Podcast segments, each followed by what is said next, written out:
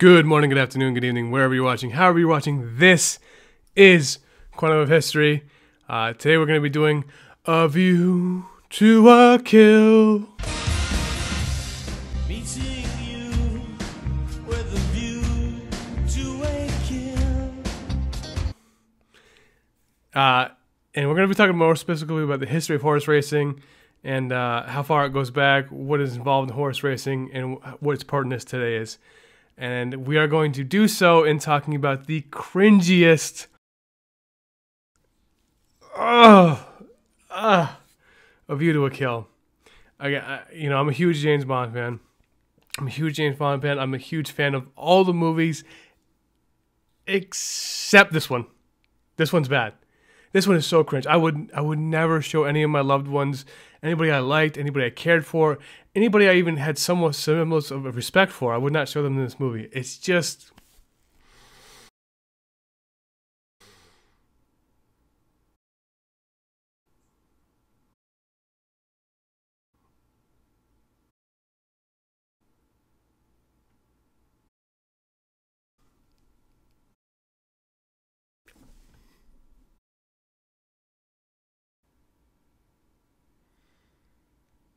It's not good. From the start, it lets you know it's not going to be good. Uh, the the ski scene.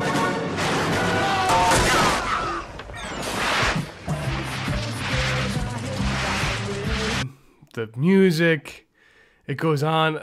Oh, oh, Raj, if if you were to, if this wasn't a James Bond movie, and you saw some creepy old dude like Roger Morris in this in the bathtub doing that massage thing, it's like, oh my god, did you really need the Chanel bag that badly?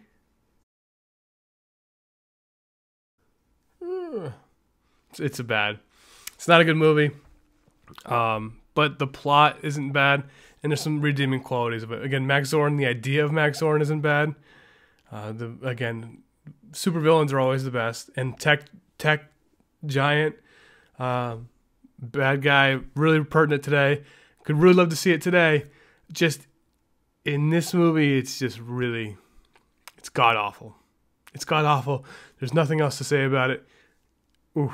But we're gonna go on to the topic today, which is horse racing, which is a very James Bond uh, topic.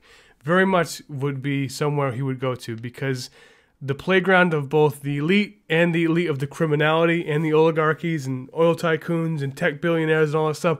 Where do they go to have measuring contests? They go to the horse track. They go to horse races. Who's got the bigger horses? Who's got the fastest horse? Everywhere from cartel members to everybody. Everybody wants to get into horse racing. Who are the elites of elites? That's where James Bond lives. That's where James Bond thrives. And it's the best spot. So let's get into it. Let's get into the topic today horse racing.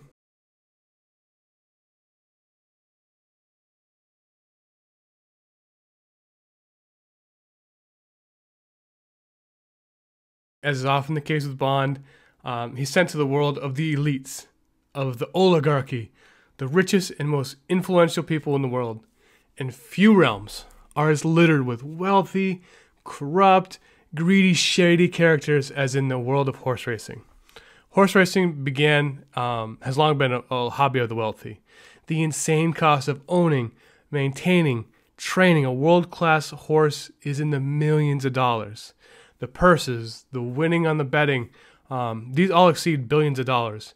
And with all this money at stake, it's ripe for criminals uh, to make their way in. From heads of Mexican cartels, again, to foreign dignitaries, oil barons, the tycoons of Silicon Valley, every elite wants to show their dominance in the uh, field of horse racing. It's a status symbol. It's a passion for perfection uh, for the elite of the elites to show uh, who can win in the stratosphere. It is the perfect realm for James Bond to use his talents to solve a case. It's just that too bad this happens to be a pile of hot garbage that is a view to a kill. Uh, but the story itself, it's good. To understand horse racing, you have to go back to 4500 BC to the nomads of Central Asia. Here, horses were first cultivated and broken for riding, uh, and horse racing began. Once humans began riding horses, they started racing them. As horses found their way to Greece and Europe, the first Olympic Games held horse racing. Uh, chariot racing and mounted horses were both featured in the first Olympic Games. And from then, the Roman Empire continued the tradition of horse racing, and the sport has thrived since. Horse racing was a purely sport in its first incarnation. Uh, it was during this reign that Richard the Lionheart, cool name, uh, first uh, the first known prize uh, prize purse was put. The races were ran by knights, and the track was approximately 4.8 kilometers, about three miles. Um, the knights were returning from the Crusades and had brought back Arab horses. These horses had both speed and endurance that was superior to those in Europe at the time. This led to an influx of imported horses as nobility began to wager on the races. And the race, the arms race for Arab horses quickly grew. And by the 16th century, Henry VIII was importing horses from Spain, Italy, and establishing studs throughout Europe. By 1649, Charles I had a stud of 139 horses at the time of his death. Charles II, who ran from reigned from 1660 to 85, is considered the father of English turf. It was during this time when prizes were first organized. Charles II also established Newmarket as England's horse racing headquarters. And during the reign of Queen Anne, the rules grew further, uh, purses grew, and the sport became truly professional. Multi race seasons and purses were created, and the explosion of attendance and spectator betting helped grow venues all throughout England. By 1750, a centralized governing body was created in Newmarket to try to curtail its cheating uh, and create uniformity of rules. James Weatherby uh, began tracing the pedigree of all horses in England. In 1791, he published his first book, his research, uh, called the General Stud Book. And from until then until today, the Weatherby family has been tasked with keeping track of all the horses uh, bred in the General Stud Book. Uh, I mean, it's kind of cool that your family's had the same job for 200 years, but I don't know if I want that one. Oh, Mr. Weatherby, what is it that exactly you do for a living? Oh, I have a I, I run the family business. And what is the family business, Mr. Weatherby? Oh, I watch horses have sex for a living. Yes, I watch big mares and big stallions have lots of sex. And I write it down in a little book. And that's what I do. Mr. Weatherby, and your family's been doing this for 200 years. We're the only ones, we're the experts on horse sex. What we do is we watch the horses, they fuck, and we love it, and we write it down, and my family has been doing this for 200 years. It's a very important job. Wow, Mr. Weatherby. Well, that is that is certainly remarkable, Mr. Weatherby. Ah, for 200 years, my poppy and his poppy and his poppy before him, we love to watch the horses fuck. I mean, good, good for you. It's kind of cool. It's kind of cool. 200 years, the same dude, same family. no, no, James, you're not going to college. You're going to watch these horses have sex and you're going to like it and write it down. But, Papa, I want to be a movie star. No! No, you are not. You are going to watch these horses mate, James, and you are going to love it and you are going to write it down like all our father does. But, Papa, I have dreams. I don't know what. I want to, I want to be a dancer. James, we don't dance in this. We don't dance in this family. We watch horses have sex, and that's what you're going to do. But Papa, but Papa, I must dance. No. Now write it down. Again, kind of cool. Kind of cool 200 years. 200 years of doing that, the same family. Um, I don't know if I'd want to do it. I don't know. I think I'd want to do something else. But each their own, right? Anyways, going back on topic, these horses that Mr. Weatherby wrote down uh, are called thoroughbreds, and every thoroughbred can be traced back to one of three stallions, either Darley Arabian, Byerly Turk, or Godolphin Arabian. If you are not from the bloodline of one of those three stallions, you are not a, you are not considered a stallion, or you're not considered a thoroughbred. So, all the thoroughbreds that you see now have one of three fathers. Slow clap for them. Horse racing crossed the Atlantic um, to America and established the first track, which was on Long Island in 1665. Still not nearly as popular in the States as it was in Europe, horse racing had an explosion after the Civil War. And by the 19th century, horse racing was the biggest sport in America, and was almost exclusively ran by criminal enterprises. By 1894, uh, the biggest names in horse racing got together and created the American Jockey Club, who set out their own rules, which were modeled after England's. As the 20th century began, the progressive era started, and things like alcohol and gambling were banned, you know, all the fun stuff. So, as gambling was cut out, horse racing was dying too. That was until the Kentucky Derby allowed to have parimutuel betting. Uh, what this is, is it makes it so that the governing body gets their cut as well as the house. And once these cuts are taken out, then the, you're just betting against each other. You're not betting against the house. And with this form of betting allowed, horse track was back on the rise. Talk about a lot in this on this podcast, but you always look at principle versus um, convenience, right? Again, horse racing, Progressive Era was all about all these morality. You know, we got all these things going. We can't do gambling because it's it's bad and it's bad morality, and we can't have we can't have the drink, Mister Weatherby. Them in America, they're they're gambling, they're drinking. Cut it all out. Cut it all out, Mister Weatherby. Uh, yeah, and until you know, again, it's convenient until someone doesn't want to make money.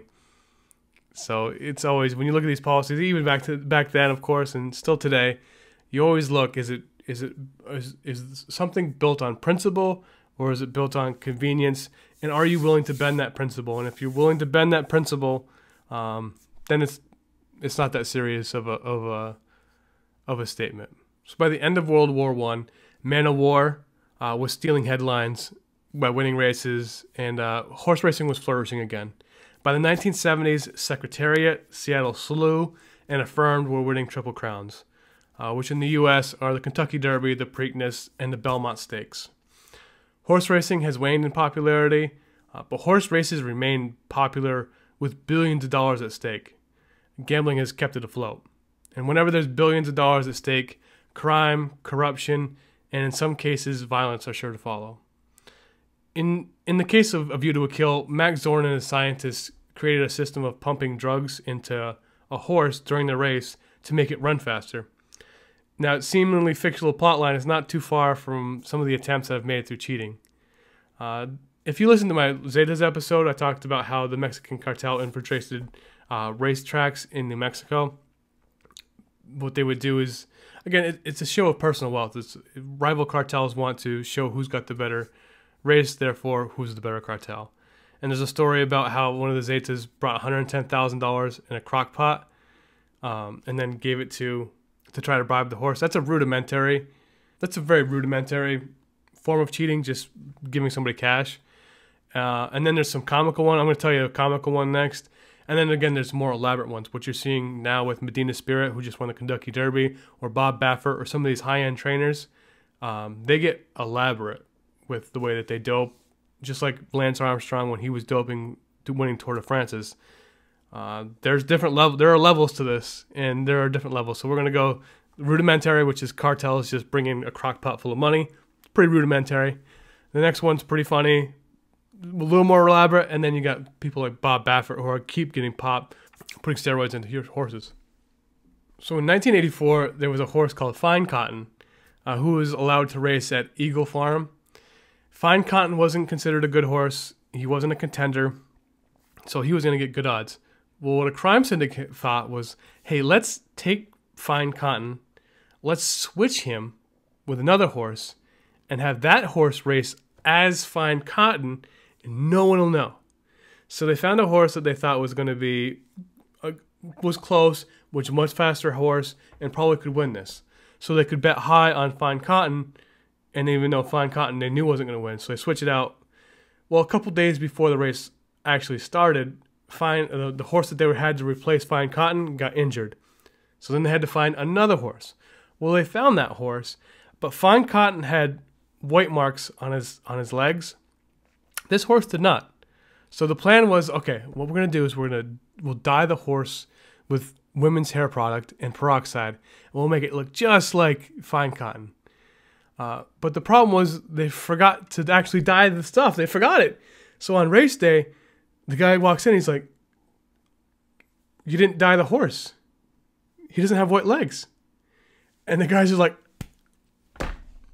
"You know, I forgot something. You had one job. You had one job. Dye the hair legs. You can't do it without the white stuff." So what they did, they didn't have the higher dye. They didn't have enough time to do anything else. So what they did was they took white paint and they painted the, the horse.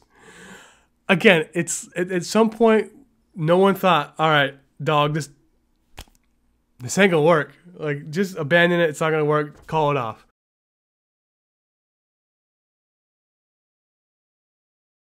Well, they kept going. Again, crime criminals are not always the most are not always geniuses. And this is an example of criminals not being geniuses. So they kept with it. The guy who, the, the horse that they painted, won the race. And suspicions were aroused when they look at the horse and there's white frickin' paint on the back of the horse. Oh, no, no, that's, that's, not, that's not paint. Of course it's paint. How do you not say it's paint? So without that, that, that got uh, found pretty quickly and they were all punished and banned from racing and again, comedy of errors. Well, again, that's a rudimentary example. Um, there are much more darker things. Um, horse racing has long been in the hairs of animal activists, and rightly so in a lot of instances. In years past, horses have been killed, uh, beaten, drugged, and endured some horrific treatment. Now, the high end horses, the, the big ones, they live like kings, right? They only have the finest amenities, but those are the high of the high, though. And they're run by reputable, well-established breeders, not trainer and trainers. Not all are so lucky though. Uh, there are plenty of horses that do fall into the not or don't fall into the million dollar category, who are owned by again cartels or other shady enterprises that care much less about the horses and more about the results. High end though, drugs and doping have long been a part of the ho- horse racing, and the efficacy of these drugs and the size of the horses uh, make doping of the horses a lucrative business tests have always far behind the manufacturer um, of drugs, as just like human sports. And there's a feeling like horse racing, like in baseball in the 90s, that everybody knows doping is going on. They're just complacent in letting it happen. Just recently, Kentucky Derby winner Medina Spirit, Medina Spirit tested positive for betamethasone. It's a steroid pain used to reduce pain and swelling. It's especially dangerous for horses if they break their legs. Like they're under immense stresses under these races, and they need to feel their extremities. And more likely than not, if they break the leg, they're going to have to be euthanized. And it is for this that horses need to be able, again, feel their extremities. Even more so is that the trainer of, Medina Spirit, Bob Baffert, now Bob Baffert is one of the most decorated trainers in horse racing, but this is his fifth horse to test positive this year. He continually denies animals using the animals with drugs, but five times in a year,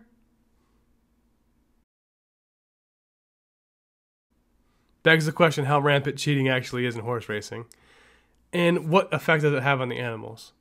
Now, Why Do A View to Kill is a remarkably horrible Bond film. The plot is one that's grounded in realism.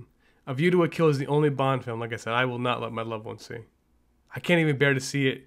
The cringe in my eyes it hurts. Uh, my guy, I tried to watch a movie and it's it's all wrong. It's all wrong. That being said, you know, Max Zorin is the, exactly the type of villain that would own a horse race and exactly the type of villain that would cheat on them. And the idea and plot of View to Kill is not a horrible one, like I said.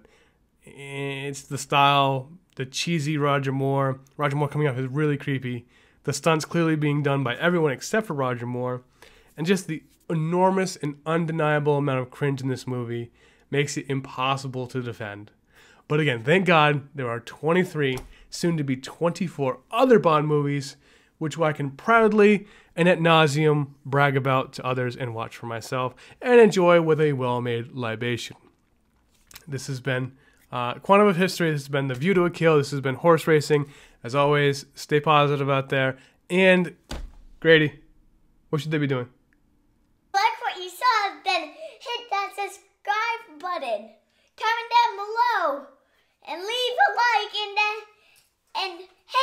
subscribe button. Why are you not hitting that uh, subscribe button?